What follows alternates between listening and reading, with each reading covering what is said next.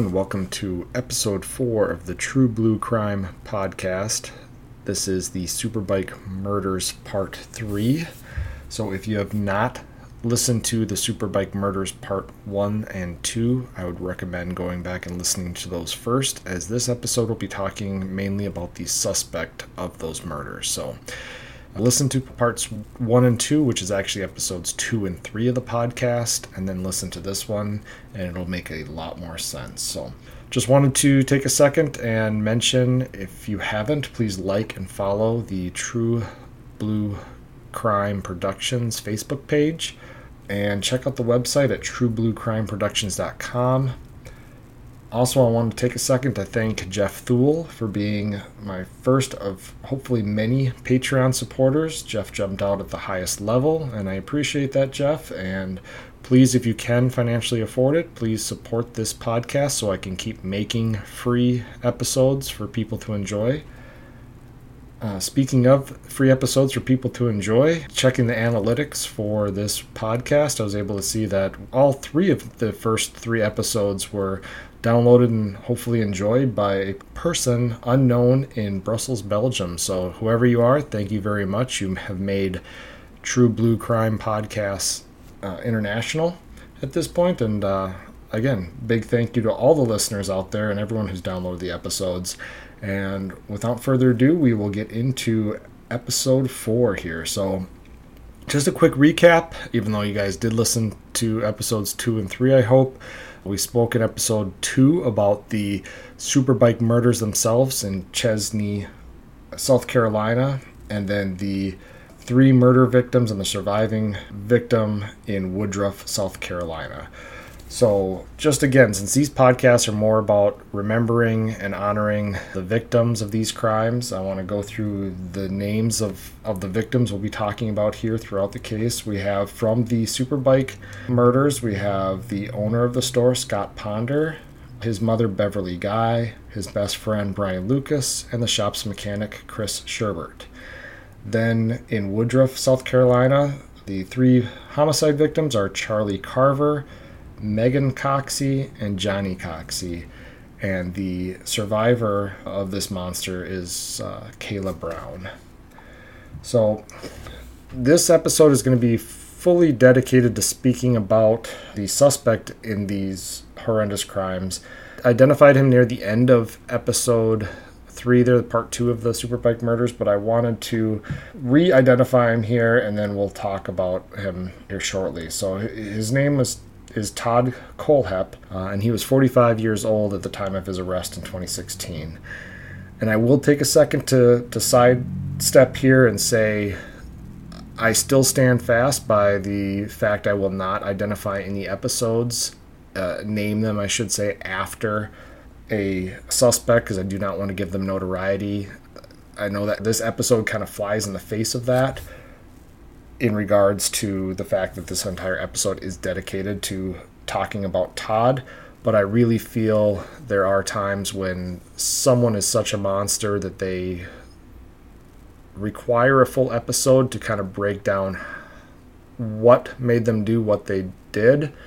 And it kind of falls back on the age old quote those who cannot remember the past are condemned to repeat it I know it's not a direct correlation to what we have going on here, but I, I do think, you know, if we don't, if we're not curious about what makes these people do things that are so antisocial, so against the norm of, of society, then I think we miss an opportunity to either potentially identify others that may do this, and as a result, we miss a chance to potentially save victims.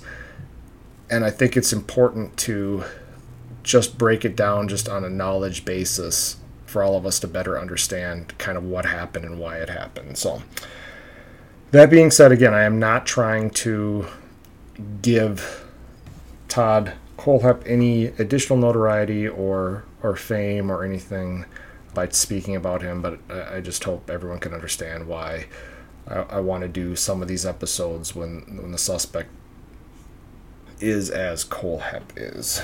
So we're going to be speaking about Todd Kohlhepp. He was born on March 7th in 1971 in Florida. Spent most of his, I guess, younger childhood in Georgia and South Carolina. His parents did divorce when he was two, and he was raised by his mother and stepfather. Discuss it later, but apparently there was a lot of issues between him and his stepfather at this time period. And to say that his childhood was troublesome, I think, is a bit of an understatement everything that I read showed that he was extremely aggressive towards other children, had issues forming social bonds with other children. And this kind of manifested by the time he was nine years old, he was already being put into counseling. And this is, you know, in the 70s. This is, you know, was not even born yet. I was, I was almost ready, ready to be born. But from everything that I understood, the, the 70s and even kind of the 80s was not a time period in which there was kind of the widespread acceptance that there is of counseling now, the support for counseling, I guess, it w- wouldn't have been as high, especially for a nine year old. I think that was still kind of in a time period when you let kids be kids and they'll figure things out. So the fact that he was going through counseling at nine due to his extreme anger and his, and I guess by nine he already had a fixation on sexual content.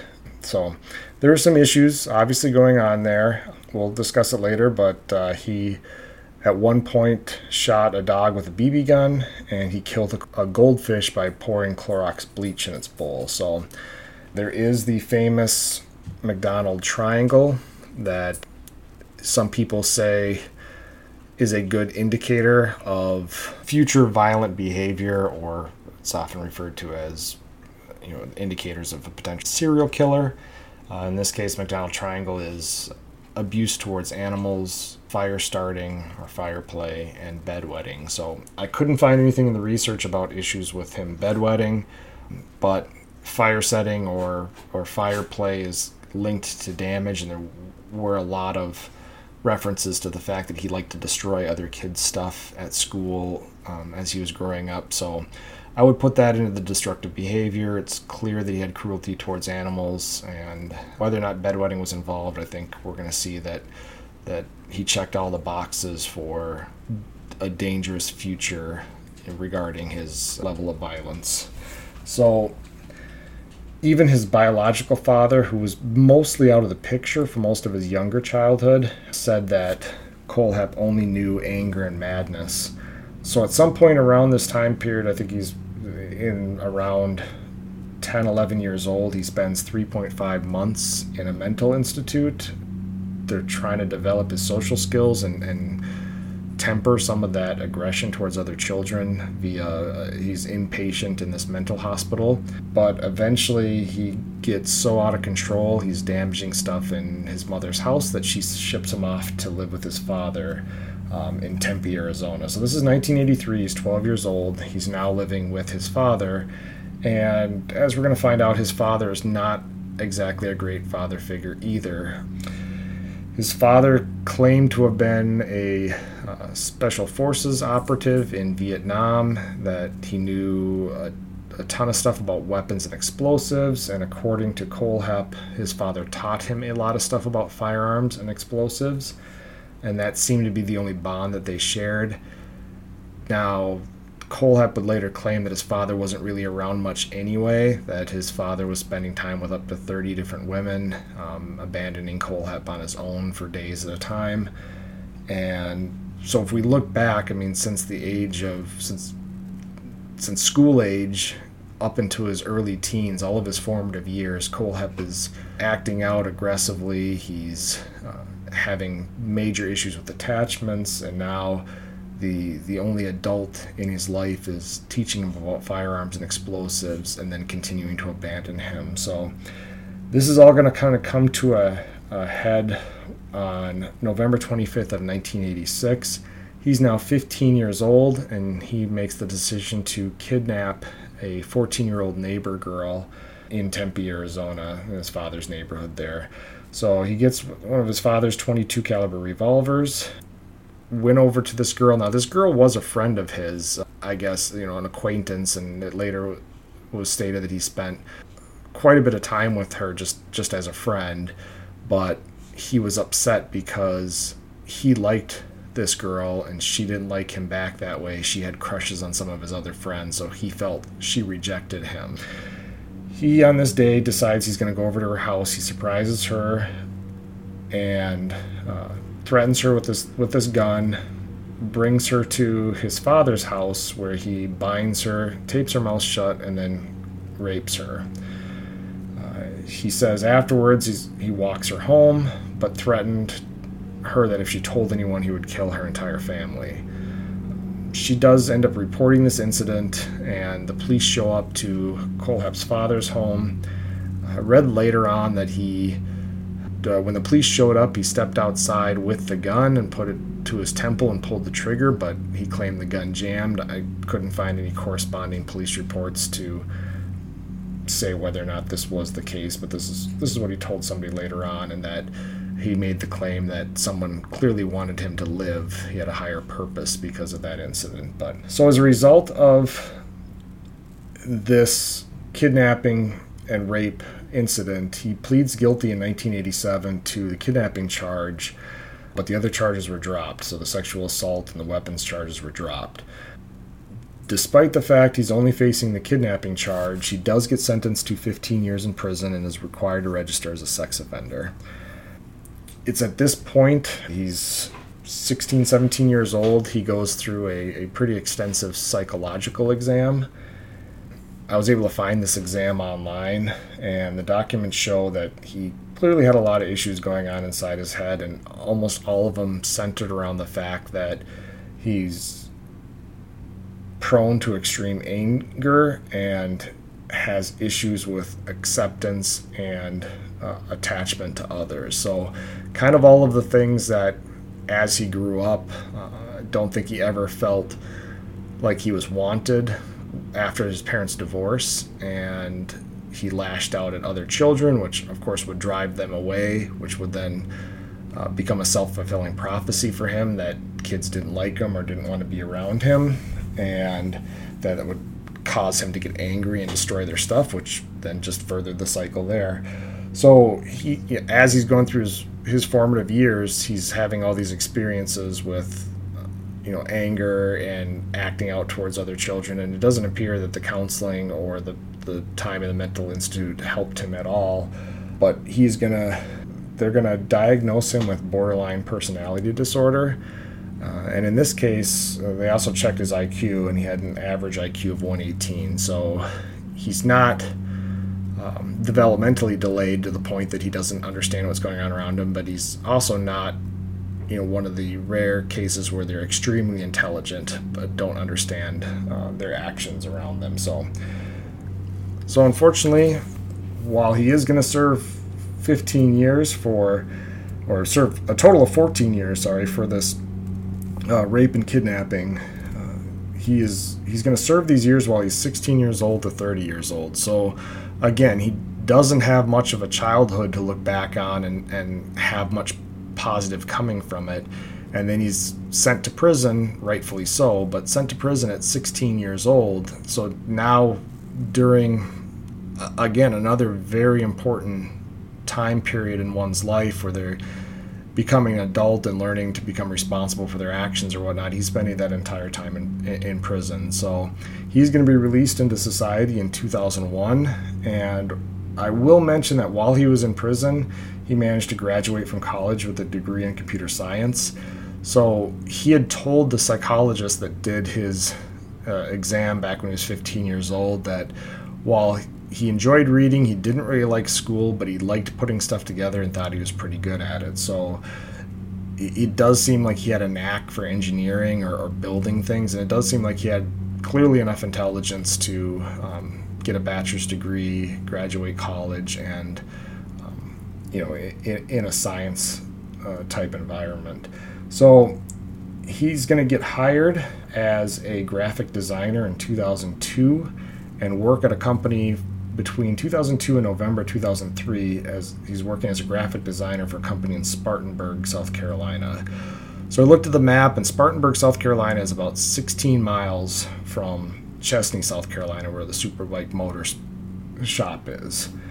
So that's going to tie him into Superbike Murders. So we're going to go back they're going to stick in 2003 here. I believe I didn't find exact dates or years, but I'm just going to go with the idea that a lot of this stuff happened in around that time period. So prior to the murders, sometime around 2003, Kohlhepp, Kohlhepp purchases a um, motorcycle, a uh, sport bike from Superbike Motorsports. Now, it's said that he probably purchased too powerful of a sport bike for somebody who has never ridden a motorcycle before. And according to him, he claims he was talked into it, but he does have a problem with telling the truth about situations. He'll tell partial truths that, that take the blame off of him. So, but he blamed himself, blamed Superbike Motorsports for selling him a bike that was too powerful. But they end up delivering this bike to his the parking lot where he's living. I'm assuming some type of apartment complex or something. And he takes it out for a ride, ends up crashing it. And he claims he tried to return the motorcycle because he had, you know, it was too powerful for him or, or whatever the case may be, didn't know how to ride it. And he claims that the staff there laughed at him and, and, and told him it was his now and they, they weren't going to take it back.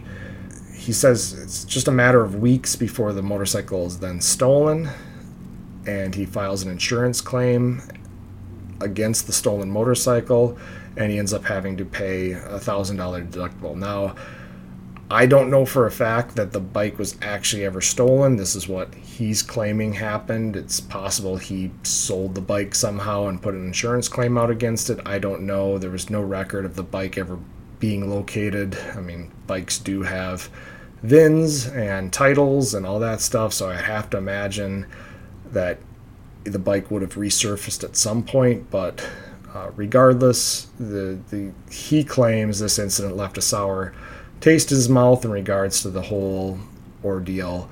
However, he started going back to college for another degree and he decided he wanted a motorcycle to ride to college for whatever reason. So even despite the fact that he had this bad encounter with this motorcycle shop, he decides he's going to go back there and try to buy another motorcycle. He claims when he gets back to the shop to buy the motorcycle, one of the employees made some implication that they were involved in the theft of his motorcycle, uh, which upsets him and he leaves the store. But he does claim he goes back several times after that, even to sit on different bikes to, as he's still thinking about buying one of them, but believes that the staff is talking trash about him as he's sitting on these bikes. So eventually he's had enough. He gets enraged, goes and buys a 9mm Beretta with 10 round magazines, or sorry, three 10 round magazines. And then on a Thursday after class, he drives his vehicle to the Superbikes Motorsports, where he waits until all four staff members arrive. He said he had been sitting on a black uh, Kawasaki Katana 600 motorcycle and was talking with staff about the motorcycle and eventually told the staff that he would buy it. At this point, Chris the mechanic takes the motorcycle back to the back back to the rear of the shop to prep the motorcycle for the sale. And the last customer we mentioned in part 1 makes his purchase and leaves. At which point Kohlhepp walks to the back of the store where Chris is working on the motorcycle, pulls out the gun, shoots Chris twice, and then Kohlhepp begins walking back towards the front of the store. He states that Beverly Guy and Brian and Scott have gathered in the, the hallway between kind of the front of the store and the rear of the store, back where Beverly Guy's kind of office and the bathrooms are. And he shoots Beverly Guy which causes Scott and Brian to run to the front door, at which point he shoots at both of them, doing what he calls a tactical reload in the middle of this, uh, in the middle of the shooting. He then walks up to Scott and Brian, shoots each of them in the forehead, walks back into the store, stands over Beverly, shoots her in the forehead, walks back, and shoots Chris in the forehead. He then leaves the store,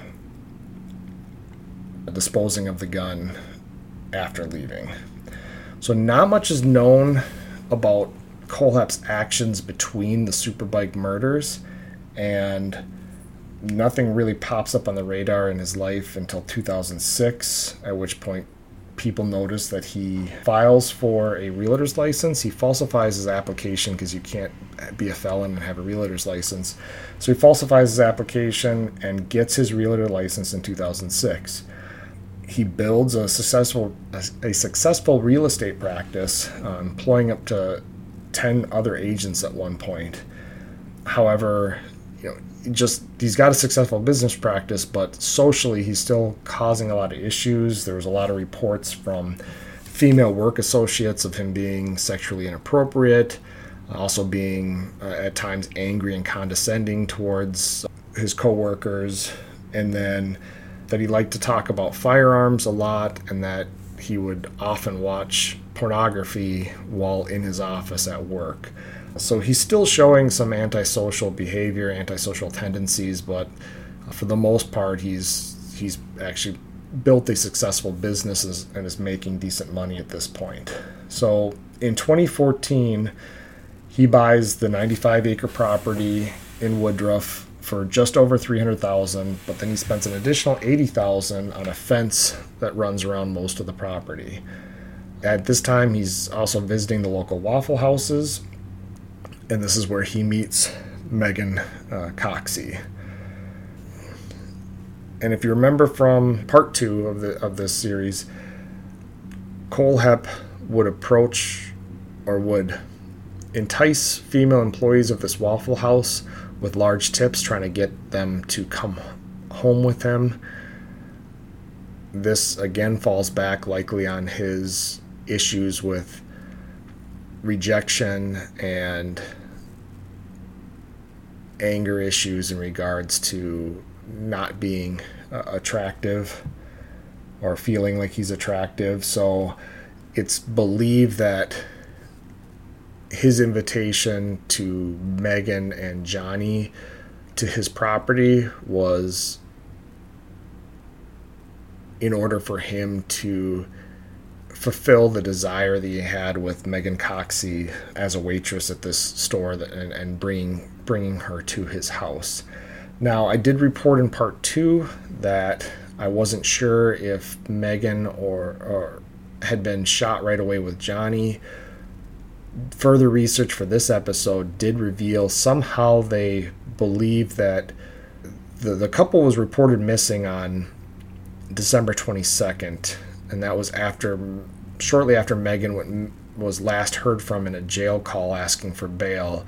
However, they believe Johnny was killed somewhere around that time, and Megan lived for a week after Johnny. So it is very possible that the Megan and Johnny situation was was very similar to the Charles and Kayla situation, where Johnny was shot in front of Megan, and then Megan was subjected to uh, likely to rape and, ca- and captivity for at least a week and then possibly killed when either she fought back or tried to escape or, or something along those lines. So, um, just again, sometimes when you're doing research for one episode, uh, in a three-part episode like this, you'll you'll find the one article or the one reference to that an- that answers a question from a different episode. So uh, basically, so that's that's late 2015, early 2016. He has now um,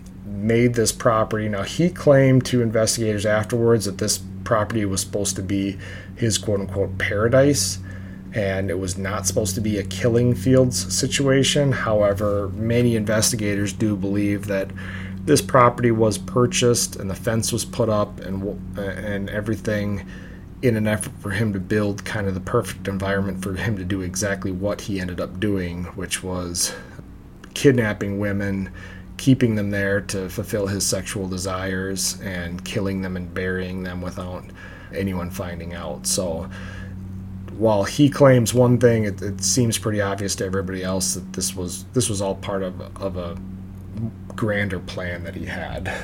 So we now get into 2016 on August 31st.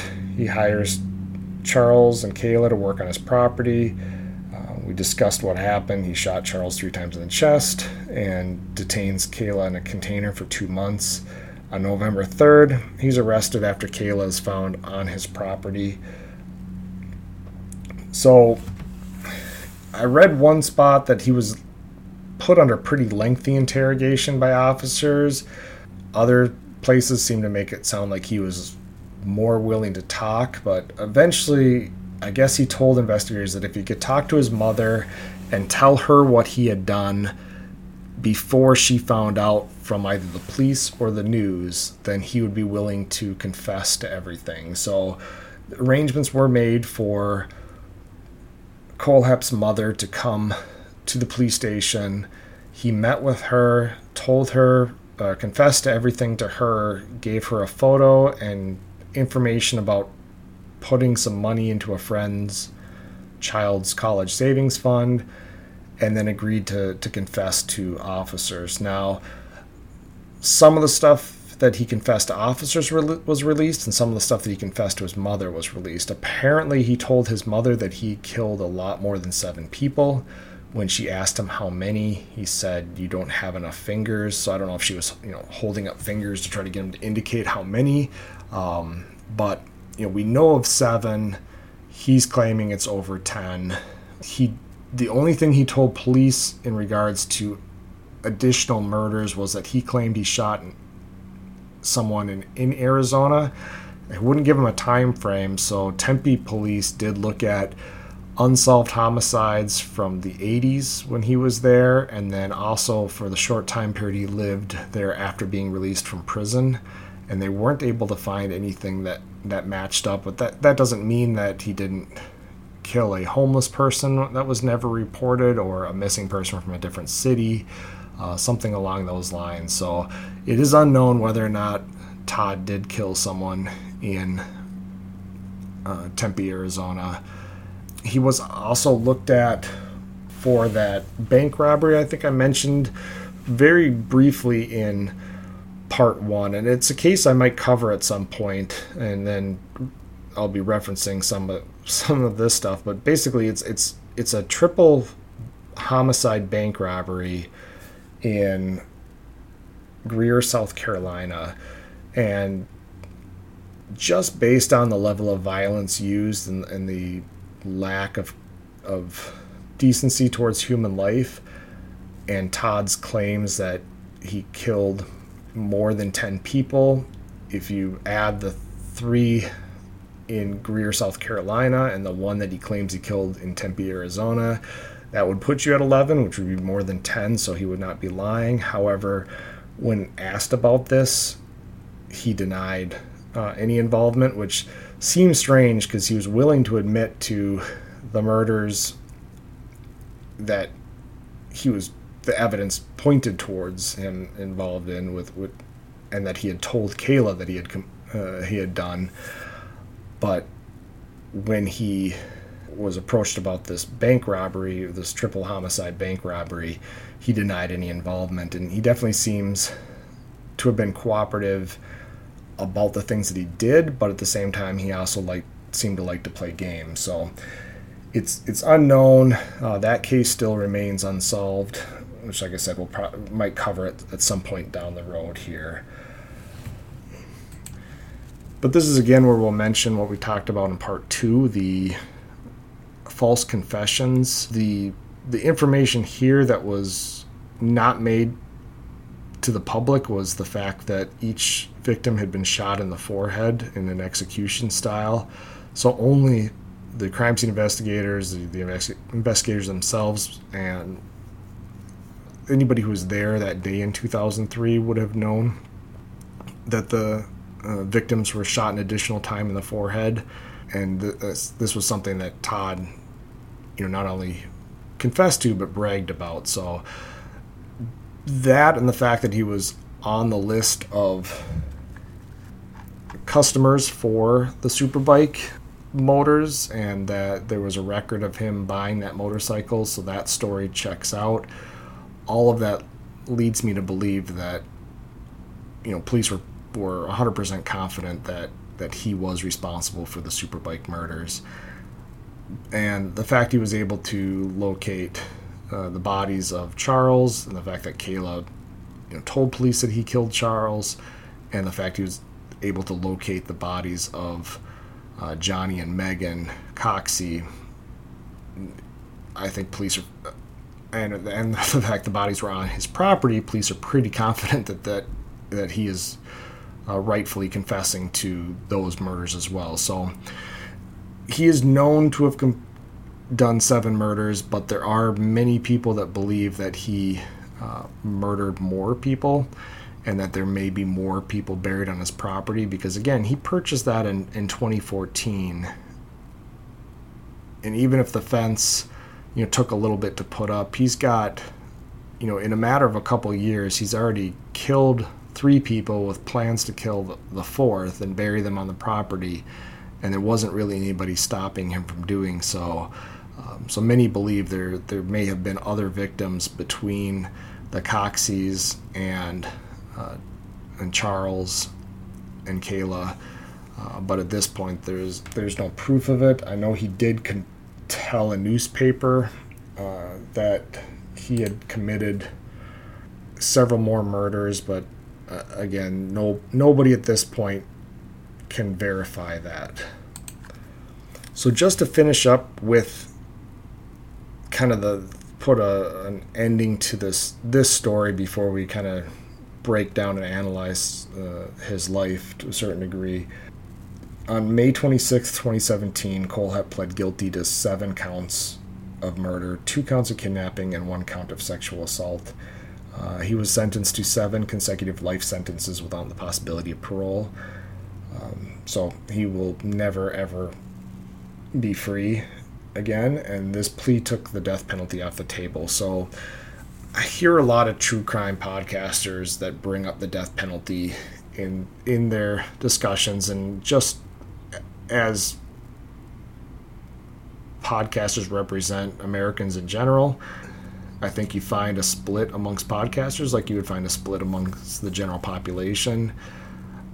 I understand both sides of the arguments, and having been a law enforcement officer, it doesn't necessarily lead me to believe that one path is better than the other. However, I will say that there are a lot of cases where the death penalty, or I should say the threat of the death penalty, is enough to prevent someone from trying to escape justice via a trial.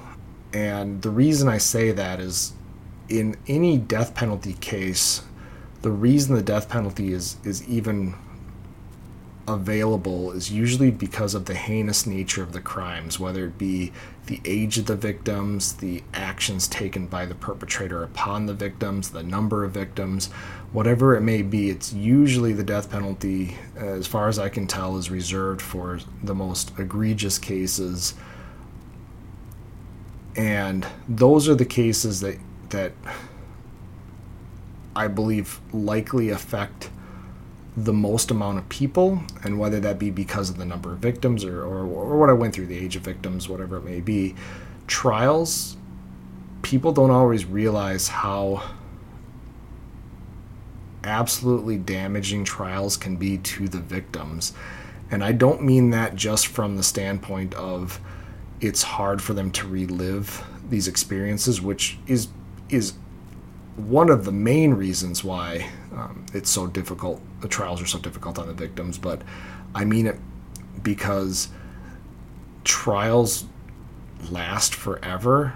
I mean, some of my cases, even if the investigation took six months to a year, the the actual process of the trial was was sometimes years and that included a lot of subpoenas to appear where whether you're a police officer or in the case of the victims of the family or whatnot you take off time you find somebody to watch your kids whatever it may be because you don't want to miss this court date or you can't miss this court date because it's a crime to do so and a day before that court date the whole thing gets moved back another month or two and this will happen countless number of times as I said, for a period of up to a year, two years, sometimes longer. And it just drains these families of these victims and it drains everybody else involved. Um, the only one person that benefits to a certain degree, I guess, is the criminals that, you know, just delays justice. And most of them, if, if it's going to a trial, are likely going to continue to stay in jail. So they're not risking much by continuing these trials. So that's just kind of a sidebar on the fact that when you have these really heinous crimes, the last thing the the family needs to do is is is sit through a two, three, four week trial as they listen to crime scene technicians break down uh, what and, and, show photos of what the crime scene looked like, photos of their of their loved ones with with horrible injuries or or deformities or whatever it may be. Um, and then often cases as like this one um, the prosecution likely is going to would have likely called Kayla to the stand and if not the defense would have called Kayla to the stand. And these defense attorneys with Kayla on the stand would have just attacked her and not only would she have to relive everything that she went through while she sits you know 15 20 feet away from the man that did this to her for 2 months everything about her life is going to be brought into question by these defense attorneys to try to create some little angle of you know doubt in the jury um, towards the the uh, towards Cole Epps' uh, guilt here. So, avoiding a trial if possible is always the best way. I mean, sometimes plea agreements don't work out in the favor of the family or the victims. They feel that the suspect gets off too leniently. But in this case, you know, seven consecutive life murder or life sentences. He's not going to see the outside of a prison uh, in his lifetime. So, to avoid putting everybody through that trial, and he wants to avoid the death penalty. It's one of the one of the reasons why I'm a proponent for the death penalty. Again, I can understand some of the arguments against it. Uh, I'm not standing up here on a, on a pulpit uh, holding signs supporting the death penalty by any means, but it's just one of the one of the reasons for the death penalty that, that I think needs to be considered when you're when you're bringing up the argument. So so as we wrap up this episode, I know I just wanted to take a second and just reiterate the fact that just because I talked so much about Kohlhepp's childhood and some of the stuff that he had to deal with in terms of of his childhood, I don't by any means take away any of the responsibility that he has towards what he did. He is a kind of a uh, difficult guy to place into the spectrum of psychological disorders. I know the one psychiatrist, and I'm by no means a psychiatrist, so I'm not trying to diagnose him, but I'm just saying he doesn't fit the mold of a lot of the severe mental disorders in terms of yes, he has borderline uh, personality disorder traits, but he also has shown remorse for what he did, which is not doesn't which kind of separates him i guess from a lot of these other killers that share some of his his mental um, issues. It, it definitely seems as if he was so obsessed with with being wanted or being a part of, of something else, being attached to something, and, and with everything that he went through uh, growing up, that combined with his uh, obsession with violence and, and firearms and and whatnot, uh, he just kind of morphed into this this adult that while he could function in society, he was a successful businessman. Um, he just could not handle uh, you know situations that that drove him to extreme rage and he just reacted in ways that you know are almost ununderstandable by anybody else. So so again, he's he's kind of an anomaly when it comes to uh, these types of killers. He's a very interesting case study, I'm sure, for psychologists and whatnot. But the important thing here is that, you know, we remember the young lives that were cut short by someone who just is nothing short of a monster. And one of the few positives we can take from from this, besides the fact that Kayla was able to survive, is that he wasn't able to continue to victimize other people using that property. Uh, and just before I end here, I, I, I, guess I forgot to go back and mention police did look after he was arrested. Police kind of looked through. Um, I'm guessing during some of their computer forensics, uh, looking for some of that Facebook information and whatnot. They did look through his I'm guessing his computer and, and, found some online profiles for Amazon where he rated uh, several products and and just a, a, glimpse into his mind is uh, he rated for a fixed blade knife. Uh, he said he hasn't stabbed anyone yet. Dot dot dot yet. Dot dot dot. But I'm keeping the dream alive, and when I do, it will be with a quality tool like this uh, for a entrenching tool, which is a foldable shovel. He rated it five stars and said, "Keep in your car for when you have to hide the bodies and you left the full size shovel at home. Does not come with a midget, which would have been nice." And then a final one, he rated a master padlock with five stars, giving it solid locks, have five on a shipping container, won't stop them, but sure will slow them down if they are too old to care. So this is a guy that inside of his brain he had a lot of morbid and dark thoughts going on and unfortunately they manifested at least three times four times if you count the, the, the poor young girl in tempe arizona but they manifest at least four times that we know of and i would not be surprised if investigators are able to locate uh, further victims at some point from this monster so that is uh, a wrap on the Superbike murders, uh, all three parts. I appreciate everybody sticking around and listening to all three episodes. I will probably be picking a slightly less complicated episode for uh, for the next case, uh, but I hope to have it out in the next couple days. And uh, again, please like and follow on Facebook. Contribute to Patreon if you can, and until next time, appreciate it, guys. Take care. Bye.